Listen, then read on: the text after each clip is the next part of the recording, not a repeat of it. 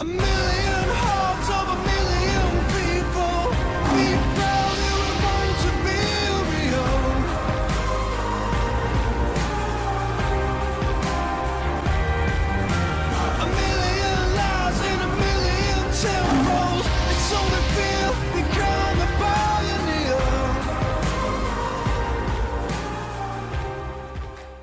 Megvolt az új szezon első nyitánya, és egy elég jó, változatos mérkőzés sikerült játszani a Liverpool ellen. Köszöntök mindenkit a Lion Rampen podcastünk negyedik évadának második adásán, és hát rögtön azt hiszem elég sok mindennel sikerül itt nyitni az első forduló utáni kibeszélünket, meg előre tekintőnket, és már régóta vártam erre, hogy összejön a tripla B, mert ugyanis Bruce Botti, és hát én, mint Balázs, visszük ma ezt a csodálatos podcastet. Sziasztok, srácok! Hogy tetszett így első felindulásból a Liverpool elleni rangadó? Hello! Szerintem egy remek mérkőzés volt, tehát nekem nagyon tetszett. Ugye, mint Chelsea szurkoló, az emberben rendesen megint felment úgymond az adrenalin, meg mindenfajta egyéb érzelmek, de jó volt nézni me- megint úgy egy mérkőzést, ugye ezt beszéltük is a szurkolói csoportban, hogy talán a Dortmund elleni hazai BL meccs óta volt elsőnek úgy, hogy hiába mentünk hátrányba, vagy esetleg voltunk ugye ott összesítésben hátrányban, valahogy érezted a csapaton, hogy mennek, mennek, mennek előre. De az első 20 perc értetően nagyon lassú volt, ott egy picit úgy éreztem, hogy talán eltaktikázta magát Pochettino, ugye a hírek szerint az utolsó pillanatban változtatott formációt adnak elemében, hogy a, a Liverpool milyen felállásban jött, és így került be a gólszerző Tizázi végül a, a, a kezdőben Modric helyére. Ezt lehetett is így picit talán érezni az első, ahogy mondtam, 15-20 percre, ugye szerencsénk is volt ott a varra. Meglepett, hogy Anthony Taylor nem ítélt a, a Liverpool javára ott a Szalagoljánál, valahogy ott úgy éreztem, hogy szerintem, hogyha két emberrel előtte lenne a Szala, akkor is megadná, mert Liverpool, de nem. Úgyhogy ez egy kellemes csalódás volt most Taylor barátunkban. De ugye ott nagyon könnyedén, uh, ahogy írták is sokan, valószínűleg vége lehetett volna a meccsre 2-0-nál a liverpool de nem. Aztán ugye jött Dizázi, aztán jött a Mi- Miles gólunk, és valahogy úgy érzem, hogy onnantól kezdve átvette a vezetést a Chelsea teljesen. Ugye megvoltak a meccslabdák, Ádám kollégánk írta azt, hogy nagyjából három meccslabdát puskáztunk el, ugye Chilwellnek volt egy nagyon jó egy az egye, ugye Jackson is elfutott egyszer-kétszer a védők mellett, és ugye hát a legvégén mekkora csoda lett volna, pont Mudrik teszi az íre a pontot, a három pontot mondjuk úgy, de azon az én csak egy pont maradt, úgyhogy én összességében elégedett vagyok, és izgalmas kis szezon elé nézünk szerintem. Na hát akkor, ha már ilyen szépen hosszan sikerült elkezdeni, akkor mielőtt Botti belemegy a mély elemzésbe, akkor röviden összefoglalnám, hogy mi lesz a mai adásban, és hát ezt ugye Bruce már el is indította, ugye mindenképpen érdemes kitárgyalnunk ezt a fordulatos mérkőzést, illetve hát azért vannak hírek távozókról, érkezőkről, és talán ami a legfontosabb, hogy megvolt a tisztújító klub közgyűlésünk, tehát megy tovább ugyanúgy a szurkolói klubba, hogy eddig volt, ugyanúgy bizalmat szavaztatok nekünk, és hát ami nagyon jó volt, és majd teszünk be képet is, nagyjából 40-en ott voltunk az első mesnézésen a Grundon, és, és nagyon jó hangulatba telt. Mm, Fölvázoltuk azokat a frissítéseket, újításokat, akik, amiket egyébként akik hallgatnak, vagy nem tudtak ott jelen lenni, szerencsére vagytok bőven, akkor ugye szépen sorba majd átadjuk nektek is a különböző csatornákon.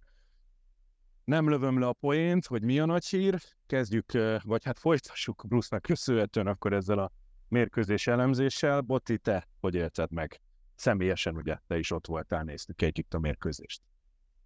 Így van, én azt gondolom egyébként, hogy ez egy totálisan rendben lévő meccs volt. Kicsit óvatos vagyok amúgy, mert azért a Liverpool ellen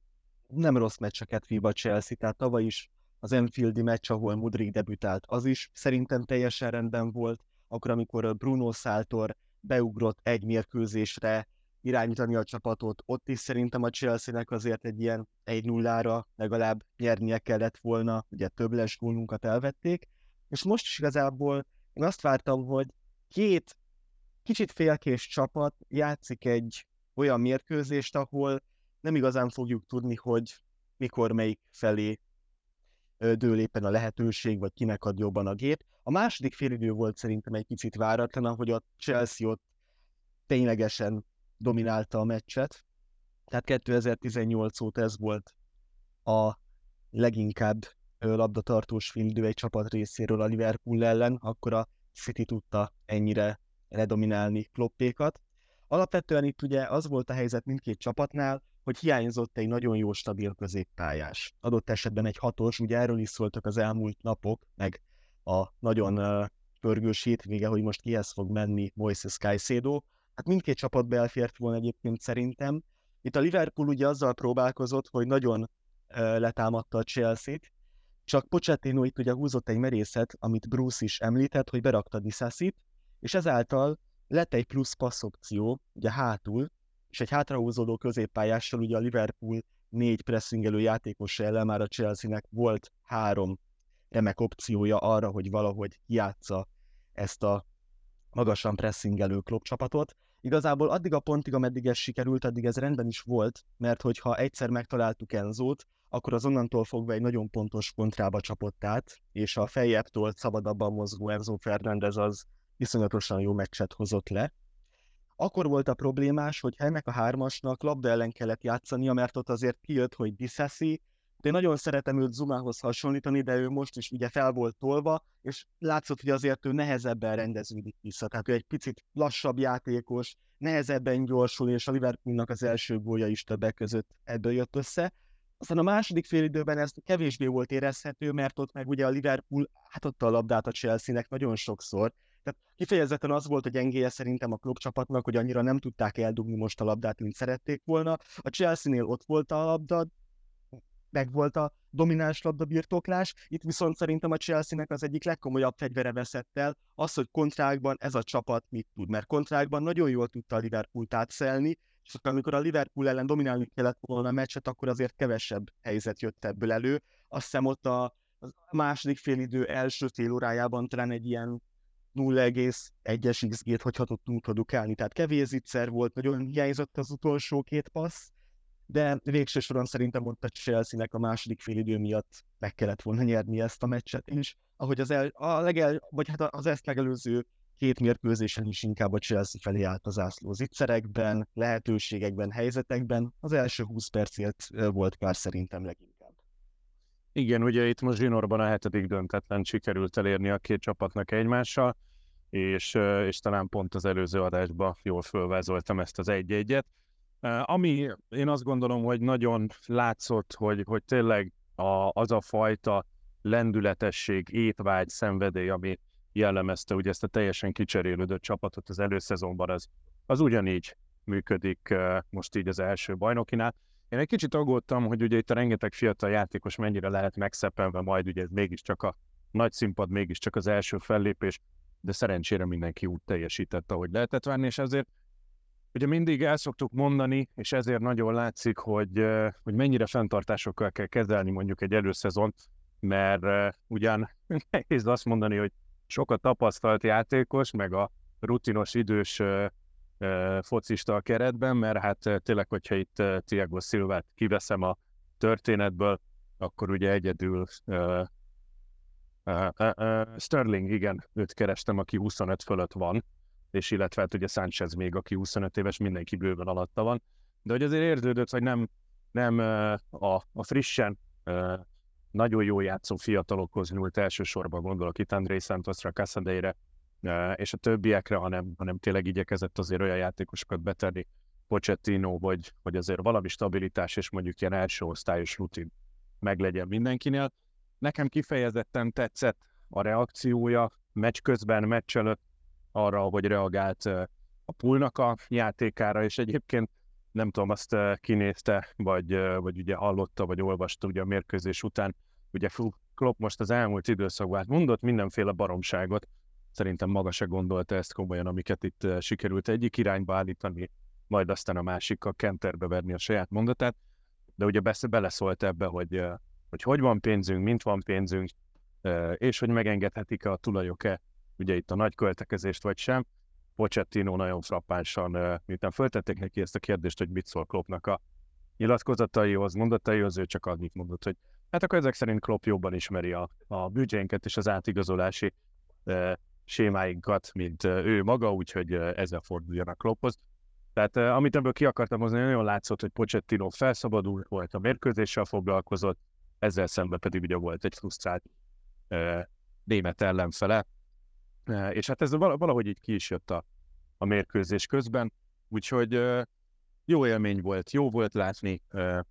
és, és jó irányba haladunk szerintem. És aztán ugye most jön majd a következő londoni derbi, ugye látogatunk a West Hamhez, következő erő lesz. Azt hiszem itt uh, rövid időn belül, úgyhogy nézzük meg hétről hétre, mit fog alakítani ez a keret. Bruce, nem tudom, hogy uh, neked van-e bármi információd, ugye megint egyetlen egy negatívum mérkőzéssel kapcsolatban Rhys Jamesnek ugye a lecserélése, bár inkább az első körben úgy tűnt, hogy ez nagyon ilyen óvatos biztonsági csere volt. Vagy tényleg van-e nála bármi gond? Um, nincs, tehát Pochettino meccs után is elmondta, hogy uh, csak szimpla fáradtság miatt kellett levinni részt, nem bírta még 90 percet, tehát higgyünk neki. Um, én nem hallottam semmit ezzel a kapcsolatban, sérült lenne, úgyhogy szerintem a West Ham újra pályán lesz a kapitány. És uh, régóta volt ilyen, nem is tudom mikor, amikor Chilwell James 2-s kezdett, és a mérkőzés jó részét végigjátszotta, meg is volt ennek az eredménye, látni is lehetett. Na és akkor a nagy duranás, ami itt az elmúlt, hát nem is tudom, ugye jó pár hónap, meg aztán a néhány álmatlan éjszaka végére teszi a pontot, megvan Moses Caicedo, elképesztően brutál összegér, aztán mégiscsak, na mindegy, foglald össze Bruce, kérlek, lényeg az, hogy a, az ekvádori, nem a kolumbiai Moses Caicedo kékben fogja folytatni igen, azok, azoknak, akik az előző adást hallgatták, és azt mondják, hogy Kajszédót ugye el, el, el siettük, a kolumbiai Kajszédó még nem írt alá Chelseahez, ő, ő még mehet a Liverpoolba, úgyhogy technikailag igazunk volt. De nem, de ahogy te is mondtad, őrület, tehát, és ugye az a vicces, hogy amikor ezt az adást jelenleg felveszünk, akkor jön a úgymond második kör a Romeo Lavia kapcsán, de erre majd később úgyis rátérünk Um, hát igen, ugye Moises Caicedoért a Chelsea az utóbbi három hónapban folyamatosan um, ajánlatokat tett a Brightonnak, igazából Caicedoval már a személyes megegyezés meg volt májusban. Um, ugye nem akartuk nagyon ezt a 100 milliót kifizetni, egyébként ezt még most nagyon hamar tisztára szeretném, tisztába szeretném tenni. Nem fizetünk többet a Brightonnak, mint amit eredetileg ők kértek volna tehát ugye összességében lesz 115 millió ez az összeg, de azt a 100 milliót, amit most kifizetünk mi fixen nekik, azt ők szerették volna a kezdetektől. Tehát ugye most van ez a teória, hogy hát miért nem adtuk nekik csak meg ezt a 100 milliót két hónappal ezelőtt, azért nem adtuk meg két hónappal ezelőtt ezt a 100 milliót, mert akkor még 60 millió volt, de ugye ebbe belementünk az előző adásba sokkal bővebben, Ugye pénteken úgy nézett ki, hogy a Liverpool és a Brighton mindenben megegyezett, ugye Caicedo-val kellett volna most már csak a személyes kapcsolata, vagy a személyes szerződése megegyezni a Liverpoolnak, és hát itt jött ez a hatalmas sok, hogy egyszerűen Caicedo-ék azt kommunikálták Liverpool felé, hogy ők már ígéretet tettek a Chelsea-nek, és um, tudják a Chelsea-től, hogy ők egy új ajánlatot fognak tenni, és Caicedo szimplán a Chelsea-t preferálná. Um, ugye most, hogyha igen, bocsánat, csak itt fontos, hogy egy-egy másodpercre vágunk csak közbe, tehát fontos kiemelni, hogy nekünk a játékossal volt a megegyezés. Amikor azt mondtuk, hogy ugye az előző adás, most nem csak uh, uh, magyarázni akarom a bizonyítványunkat, csak ugye ott meg a két klub egyezett meg, tehát ugye a Liverpool és a Brighton, és ugye ott egy kicsit kevés lehetőséget láttunk arra, hogy mondjuk a játékosnak ekkora szava lenne ebben a történetben, meg hát ugye akkor ugye azokat az infókat kaptad, hogy a Chelsea nem fog fog nagyobb összeget letenni. Igen, plusz már akkor meg volt, tehát amikor mi ezt az adást felvettük, Kajszérónak már egy orvosi be volt tervezve a Liverpoolnál, um, orvosit nem szoktak engedély nélkül tervezni. Tehát az orvosi vizsgálatokat egy játékozolásnál akkor tervezik meg, ugye ha szükséged van, mint minden egyes orvosi vizsgálatnál valóságban is, szükséged van papírokra a, a játékostól. Ezeket a, játé- ezeket a papírokat a, a Liverpool megkapta a Caicedo képviselőjétől. Mindössze utána volt egy másnapra virradó egy telefonbeszélgetés az ügynökével, meg hát ugye megjöttek Begdadék, ugye ezt nyílt titok, hogy Paul Winston-től elvették ezt az ügyet, Bagdad Báli volt, illetve Todd Bowley, akik átvették ezt a tárgyalást, és ők meg szimplán konkrétan elmentek a Brightonnak a, feje, a, a tulajdonosukhoz, és ott, ott folytatódott a, a beszélgetés. Um, de igen, uh, long story short, uh, szimplán ugye a Chelsea-nek muszáj volt kifizetni azt az összeget, amit a Liverpool um, ajánlott, ugye fölé is mentünk, ez egy plusz 15 millió a 100 millió felett. Um, Jacob Steinberg szerint um, ezek nagyjából olyan dolgok, amiből olyan 20-30 százalék szinte biztosan uh, teljesítve lesz, tehát ugye ezek ahhoz vannak kötve, hogy um, hány meccset játszik Caicedo, viszont vannak benne olyanok, mint például az Enzo Fernández szerződésében, amihez azért elég sikeresnek kell lenni a csapathoz, a csapatnak ahhoz, hogy ezt ki fogjuk tudni fizetni, tehát ilyen B1 győzelem, Premier League győzelem, stb. stb. Igazából, hogyha ezek beteljesülnek, és ki kell fizetnünk a teljes összeget Moises Caicedoért, akkor senkit nem fog érdekelni, hogy mennyibe került, mert akkor nagyon-nagyon sok trófeát nyertünk, ami valószínűleg szépen elvenni a figyelmet erről. Ami még érdekes és nagyon meglepett, az az, hogy van egy egész szép, summás eladási százalék a Caicedo szerződésében. Ugye ez azt jelenti, hogy ha a Caicedo-t mi eladjuk bármikor, akkor abból egy bizonyos százalékot a Brightonnak majd fizetnünk kell. Um, ugye 8 éves szerződést írt alá, ha jól tudom, 29-30 éves lesz, mire lejár.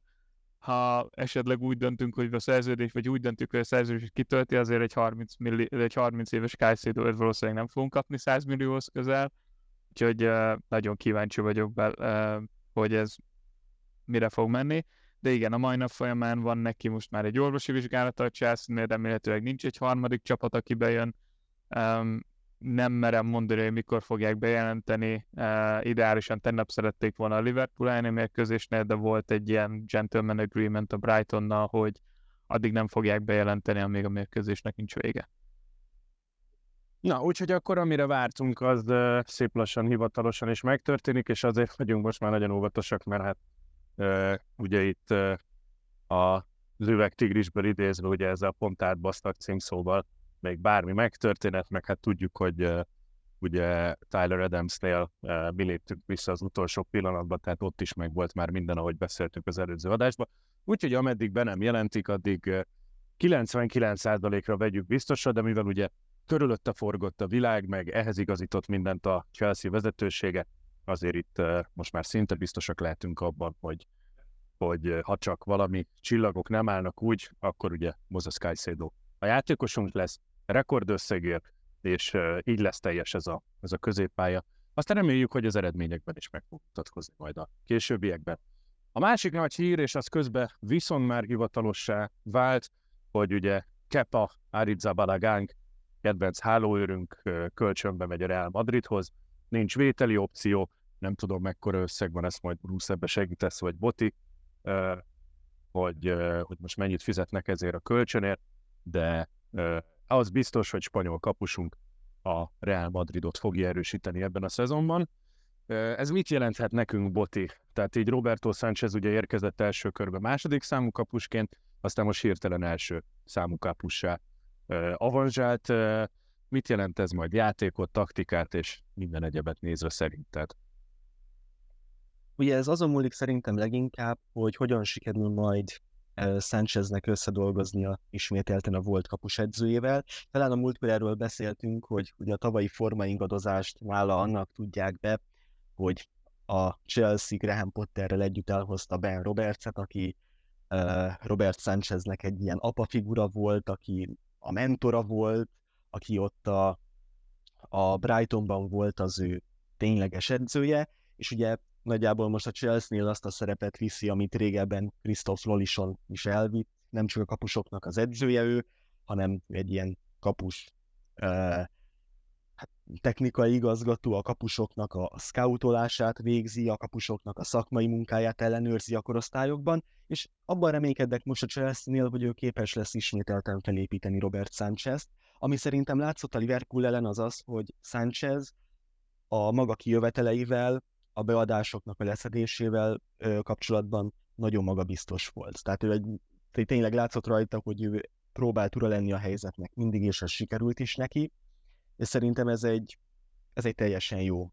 első meccs volt, főleg ha azt veszik, hogy neki semmi ideje nem volt a csapattal alapozni nagyjából. Tehát úgy kezdett, mint amikor Mendi is jött, ugye, megkaptuk Mendit, edzett egy pár napot a csapattal, aztán a Spurs ellen már debütált a kapuban.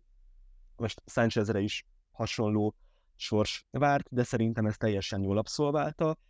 Hogyha sikerül felhozni azokat a dolgokat, amiket ő, ő nagyon tud, amikben ő elit tud lenni, tehát ilyenek az 1 egy elleni védések, ugye, ilyenek a, a kijövetelei, akkor ő valamivel jobb lehet, mint Kepa. Összességében szerintem hasonlót várhatunk tőle, mint tavaly Kepától, és én azt gondolom minden mellett, hogy szerintem Kepát el kellett engedni kölcsönbe. Tehát a könyvelésen azért most nagyon sokat segít az, hogy az ő gigantikus fizetése, ami tényleg továbbra, továbbra is ilyen 200-250 ezer font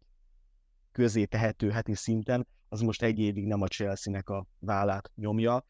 és én azt gondolom, hogy ha Chelsea-nél van egy ilyen lehetőség, hogy Kepát valamelyik útba kerülő szerencsétlennek átpasszolja, akkor azzal élni kell, és itt most a szerencsétlen az még nem is feltétlen egy pejoratív jelző, mert hogyha megnézzük, hogy milyen klubok érdeklődtek Kepáért, hát az egyiknek a kapusa a lábát törte, a másiknak az inszalagja szakadt el, tehát tényleg olyan csapatok érdeklődnek Kepáért, akik az első számú kapusaikkal nagyon szerencsétlenek voltak, és nem mindig lesz ilyen lehetősége a Chelsea-nek. Én abban reménykedek leginkább, hogy hoz egy jó szezont a Reálban, és végül bár nincsen ugye vételi opció a szerződésében, de ettől még őt elvihetik. Rosszabb esetben, amit valószínűleg tartok, az az, hogy vissza fog térni Kep a jövőre, és fog menni a szerződése 2025-ben, de én azt gondolom, hogy ha értékesíteni, szeret, értékesíteni szeretné a Chelsea Kepát, és nem pedig ingyen lemondani róla hét eléggé inkonzisztens év után, akkor, akkor ezzel most élnie kellett szerintem. Na és hát akkor ezzel elérkeztünk ahhoz a részhez, hogy kapust is keresünk. Ugye jelenleg a padon második számú kapusként ugye a saját nevelésű Bergström ült, és ugye Szlorina kölcsönbe ment, de láttuk a felkészülési mérkőzésen, hogy hát mind a kettőnek kell még idő, és nem hiszem, hogy ugye így fognánk nekivágni ennek az évnek. Van még néhány név a tarsolyban, megint volt néhány érdekes húzás a vezetőségtől, csak hogy egyrészt összejön ez a Kajszedó deal, másrészt pedig, hát lesz még itt mozgás, mi, mire számíthatunk, Bruce? Um, sok mindenre. Nem lesz unalmas ez a, nem is tudom, két-három hét. Um, Ugye, tá- tehát um, például beszélgettünk itt a Kepának a távozásáról, uh, ugye ez teljes mértékben fel fogja gyorsítani azt, hogy muszáj lesz a, a Chelsea-nek egy cserekapust keresnie. Nem feltétlenül fiatal, tehetséges kapust keres a Chelsea, tehát egy az egyben a hírek arról szólnak, hogy mindenképp szeretnének egy um, veterán kapus behozni, aki úgymond Sanchez mögött ellenne és ugye az arra fókuszálnának, hogy ugye van nekünk ott most jelenleg kölcsönben um, egy, egy uh, Szlorina, aki szerencsétlen nem a legideálisabb módon debütált tegnap, azt hiszem 3-0-ra uh, vesztésre álltak már 30 perc után, um, de Stolnina teljes mértékben ott van ebbe a 2030-as Chelsea projektbe, úgyhogy a Chelsea most azt fogja megpróbálni elérni, hogy egy veterán kapus behozzanak. Volt szó a Schmeichelről, mármint a, az ifjabbik Schmeichelről, nem az idősebbikről, az már nagyon-nagyon veterán lenne.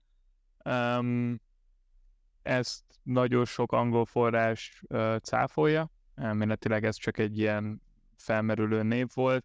Um, volt szó Melierről, Melier a Leeds United kapusa, ő ugye nem tartozik a veterán kapusok közé, viszont nagy rajongója a Chelsea vezetősége a francia hálóőrnek, nem hiszem, hogy ez... És meg is lehet érteni, mert, mert egyébként neki van jó PL, bocsánat, neki van PL tapasztalata, és azért abban a Leedsben, ahol ő még ugye fiatalnak számított, sőt, hát még mindig fiatal, mert ő sincs 25, ha jól tudom, de majd ezt mindjárt leellenőrzöm. Tehát egy elég jó bravúr kapusról beszélhetünk, és akár konzisztens jó teljesítményt is nyújthat. Bocsi, csak ennyit akartam. Nem. Üm, igen, csak ugye ő viszont teljes mértékben úgymond megállítaná azt a lehetőséget, tehát ugye egy Sanchez mellé behozni őt, és akkor mögöttük van egy Slonina. Nem hiszem, hogy az túlságosan sok lehetőséget adna uh, Sloninának, hogy fejlődjön. Egy érdekes név, ami feljött még, bár ezt az utóbbi 24 órában hallottam egyszer csak, az David De Gea, ami nagyon-nagyon érdekes. Legrosszabb se. Igen, Nem tehát az, az nekem egy ilyen nagyon klasszikus, um, hogy is mondjam, ilyen régi Chelsea igazolás lenne, amikor hű, hát neki van neve, akkor igazoljuk le. Um, még emellett uh, a, azt hiszem a szó, szó, nem biztos, hogy így hívják elnézést, majd rá kell googliznom, de talán Soria uh, a Hetaféből, ő az, aki, aki ugyanúgy ott van a scouting listen, meg hát egy um, kölcsönszerződést akarnak esetleg még ajánlani a Kilo Navasért. Um, úgyhogy ja, rengeteg-rengeteg név van a kapus uh, listán. Nagyon kíváncsi leszek, hogy végül ki lesz a befutó. Ahogy te is mondtad, abban reménykedek, hogy nem egy újabb spanyol kapus jön. Um, itt a Deherára gondolok. Mm, de meglátjuk. Nem tudom, hogy a többi pozícióból akarsz menni, de eléggé, ahogy mondtam, külön adásból össze lehetne foglalni, hogy valószínűleg mire számíthatunk, tehát még négy-öt távozó biztosan lesz, és szerintem még két-három érkező is. Öm, nem, akkor viszont ennek szenteljünk majd, majd következő körben. Szerintem megint lesz egy Breaking Blues extránk ezzel kapcsolatban, mert, mert hát azért ezt láttuk itt, hogy, hogy nagyon sok olyan név, vagy, vagy ugye hír csak azért volt, hogy, hogy egyik csapatnak nem tudom, megmozgassuk a, a, az ügyintézését másik irányból, lépéskényszerbe legyen valaki, vagy csak felsrófoljuk az árát, tehát egyelőre azért még ez egy picit tisztázódjon szerintem. Felesleges lenne most azt hiszem olyan neveket bedobni, akiknél, hát láttuk itt az utolsó pillanatban is egy, már csak egy aláírás hiányzik a papírról, és akkor változtat teljesen a, a csapat. Úgyhogy, úgyhogy ennek akkor inkább szenteljünk majd még egy kört. Akkor röviden, srácok, West Ham jön a hétvégén. Mit várunk ellenük? Boti mondjuk. Én a következő meccsektől egyébként azt várom, hogy jobban megmutassák, hogy a Chelsea most milyen szinten is van, mert ugye szó volt róla, hogy a Liverpool ellen az elmúlt szezonban is, amikor kevésbé ment a játék, azért akkor is tök jó meccseket tudtunk hozni, a Mudrik debütálásánál, Bruno Szátor jelentkezésénél, tehát ezek teljesen rendben lévő meccsek voltak, most is egy ilyen megtörtént, és a Chelsea hozott egy tök jó meccset a Liverpool ellen, ami élvezhető volt, ami vállalható volt, de most kérdés is az, hogy mennyire tudja a béli csapatokat, vagy a kevésbé dominanciára törekvő csapatokat, a visszazáró csapatokat ö, megverni, mennyire képes ellenük domináns játékot mutatni, hatékony játékot mutatni, mert ugye a Liverpool ellen a második fél időben láttuk, hogy amikor a Chelsea-nél ott van a labda, és amikor rákényszerül arra, hogy domináljon, akkor azért képes kicsit életlen lenni még elől. Én azt várom, hogy a következő meccseken kapjunk egy jó uh, bemutatót arról, hogy hol is tart a Chelsea. Szerintem a következő három-négy meccs az, az ezt jobban prezentálni fogja nekünk, akár David Moisék ellen, akár a Luton, Nottingham Forest, főleg a Fulham, tehát ezeket a meccseket szerintem, hogyha a Chelsea képes magabiztosan lehozni, az már egy nagyon jó jel lesz arra, hogy az év maradék részében pozitívak maradhatunk. Mm, akkor röviden összefoglalva, aki ugye nem volt, tehát megújult még egyszer, mondom, a, megújítottuk ugyanazt a vezetőséget, meg volt a közgyűlés ugye a szurkolói klub életében, amit mindenképpen szeretnék ismételten elmondani, hogy már nagyon kevés kell, hogy elérjük az ezer feliratkozót. Ugye alapvetően a hallgatósági szám az több, tehát itt vagytok, követtek minket, figyeltek ránk, és fontos lenne, hogy ezt az ezret megugorjuk azért, mert így egy csomó plusz opciót, lehetőséget nyit meg nekünk a YouTube, és akkor még színesebbé, változatosabbá tudjuk tenni a, az adásokat. Amit még mind fontos elmondani, aki ott volt, az hallotta, de, de aki nem volt ott, az is tudjon róla, szépen meg fog újulni a, a weblapunk, és most csak így röviden mondok egy ennyit. Először Magyarországon nekünk lesz saját telefonos applikációnk a közeljövőben, erről majd részletesebben fogunk beszélni, de egy nagyon komoly személyre szabott egyedi szurkolói élménnyel fogunk nektek készülni, illetve megy, elindultak a, a, játékaink, egyrészt ugye a Fantasy Premier League, másrészt ugye a tipperájón, a tippelős játék, tehát aki esetleg még nem csatlakozott, semmi sem veszett el, az első körben csak le, van még 37 a bajnokságban, tehát bőven lehet ehhez csatlakozni, azt ugye megtaláljátok a belépő kódokat, csoportlinkjeit ilyen megosztott Facebook oldalakon, és akkor ugye Bruce-nak köszönhetően elindult ugye a kis szavazós rendszerünk, ugye itt a játékosok értékelésére, oda is mindenképpen várjuk, nem tudom mennyinél állunk most, erről mondjál egy két szót, légy szíves, mert ezt uh, ugye nem ilyen formában lesz majd később, de egyelőre itt tudtuk elkezdeni. Igen, szóval minden mérkőzés után várunk mindenkit szeretettel a Facebook oldalon egy kis értékelőre, úgymond uh, szeretnénk a szurkolók véleményét megkérdezni arról, hogy ők hogy látták a mérkőzést. Ezt ugye mi tegnap megtettük, és én szerintem remek sikere volt, 397 szavazat érkezett be kevesebb, mint 24 óra alatt. Um, szóval úgy néz ki, hogy az emberek szeretnek értékelni. Ebből majd ugye egy osztályozót fogunk létrehozni mindig másnap a mérkőzés után, amiben ugyanúgy pedzegethetitek majd, hogy mennyire értetek egyet a többséggel, de akik szeretnének szavazni, illetve akik szeretik az ilyen dolgokat, azok mindenképp látogassák meg a Facebook oldalunkat, és mérkőzés után mindig várhatják ezt a kis dokumentumot, ami mindössze egy 1-től 10-es skálán tartó kis szavazóslap, amit ki tudtuk tölteni. Jó, úgyhogy akkor erre várunk, és bocsánat, még egy nagyon fontos dolog a szurkolói klub szempontjából, ugye idén nincs nemzetközi kupánk, tehát a közös kiutazásokat Premier League mérkőzésekre fogjuk tervezni, és nagyon fontos, ugye, nem tudom, lehet, hogy ezt is már többször említettem, de még fogom egy párszor, ugye, aki csinált membershipet, az küldje el nekünk ugye ezt az azonosítóját, mert akkor össze tudjuk kapcsolni a szurkolói klubban. A másik fontos dolog, hogy ugye szigorítottak, tehát mindenkinek uh, saját membershipre van szükség ahhoz, hogy ki tudjon utazni, és hogyha elérjük ezt a uh, bűvös 50-es számot, akkor ugye aranyfokozatú uh, szurkolói klub leszünk a Chelsea szemében, ami azért lenne nagyon fontos, mert onnantól kezdve már a rangadókra is tudunk. Mindenféle hűségpont és hasonló uh, problémák nélkül ugye jegyeket igényelni, ráadásul több darabot is egyszerre, tehát ha megvan ez az 50-es szám, ugye 25-öt már elhagytuk, tehát a Silver tagság már megvan, e,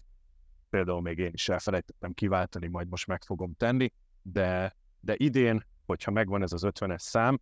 amihez nagyon közel vagyunk, illetve tudtok tenni azért, hogy meglegyen, akkor akár az is előfordulhat, hogy egy közös mesnézést szervezünk valamelyik nagy csapat elleni rangadóra, amire nagyon nem volt még példa itt a szurkolói klub életében. Csak rajtatok áll, Úgyhogy iratkozzatok fel, kövessétek a játékainkat, szavazzatok, és legyen mindenkinek membershipje, mi pedig hétről hétre, amit ígértünk, frissítésekkel, újításokkal, színes szagos podcasttel jelentkezünk majd.